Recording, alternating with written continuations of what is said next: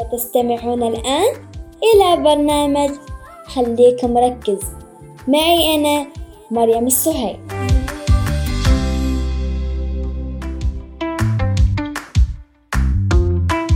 صورة ألوان رسومات شرق جنوب الشمال الغربي مفتاح الخريطة وعنوانها ومجموعة من المعلومات اللي توضح المناطق الجغرافية.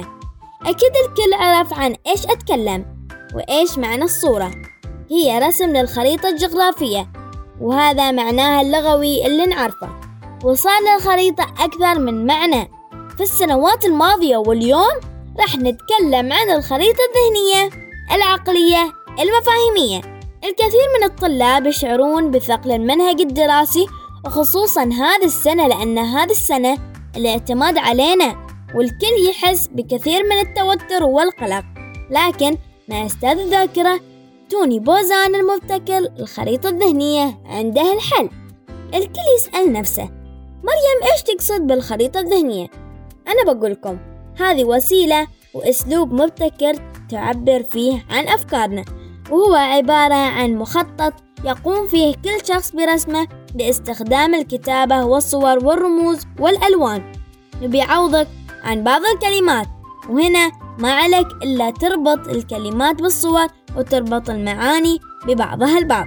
ومن اسمها خريطة يعني تشبه بالتوضيح العام لكنه ذهني. لأنها تشبه في طريقة عملها عمل الذهن. وعلى فكرة هذه الطريقة أو الوسيلة الأمثل والأحسن لتحفيز العقل على التركيز والحفظ والفهم. وممكن أي شخص فيكم يطلب من أي حد كبير عنده في البيت يساعده في عمل خريطة. كيف نسوي الخريطة؟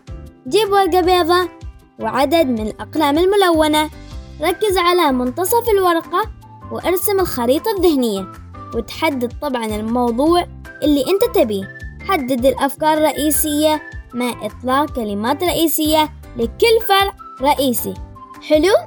طبعا بالألوان المختلفة عن مركز الخريطة ولا تنسى تميزها عشان تذكرونها لا تنسى وضع علامات مميزة للأفكار المهمة خط أو دائرة أو تضليل. هنا تتأكد بوجود علاقة تربط الأفكار ببعضها البعض. بعدين فكر وانقل الأفكار الفرعية والثانوية من الموضوع الرئيسي إلى اللي أنت حطيته. وكل ما كثرت الأفكار لازم تغير اللون أو الخط وهذا يساعدك على الاستيعاب. هنا خلصت من كتابة كافة الأفكار الرئيسية والفرعية. وجاء دورك بالاعتماد على الخريطة الذهنية لتذكير كامل تفاصيل الموضوع.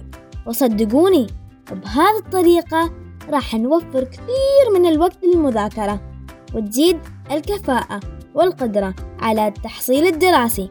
تنظم أفكارك ويزيد تركيزك. والحين سلام وأمان على روحكم النقية. فمان الله.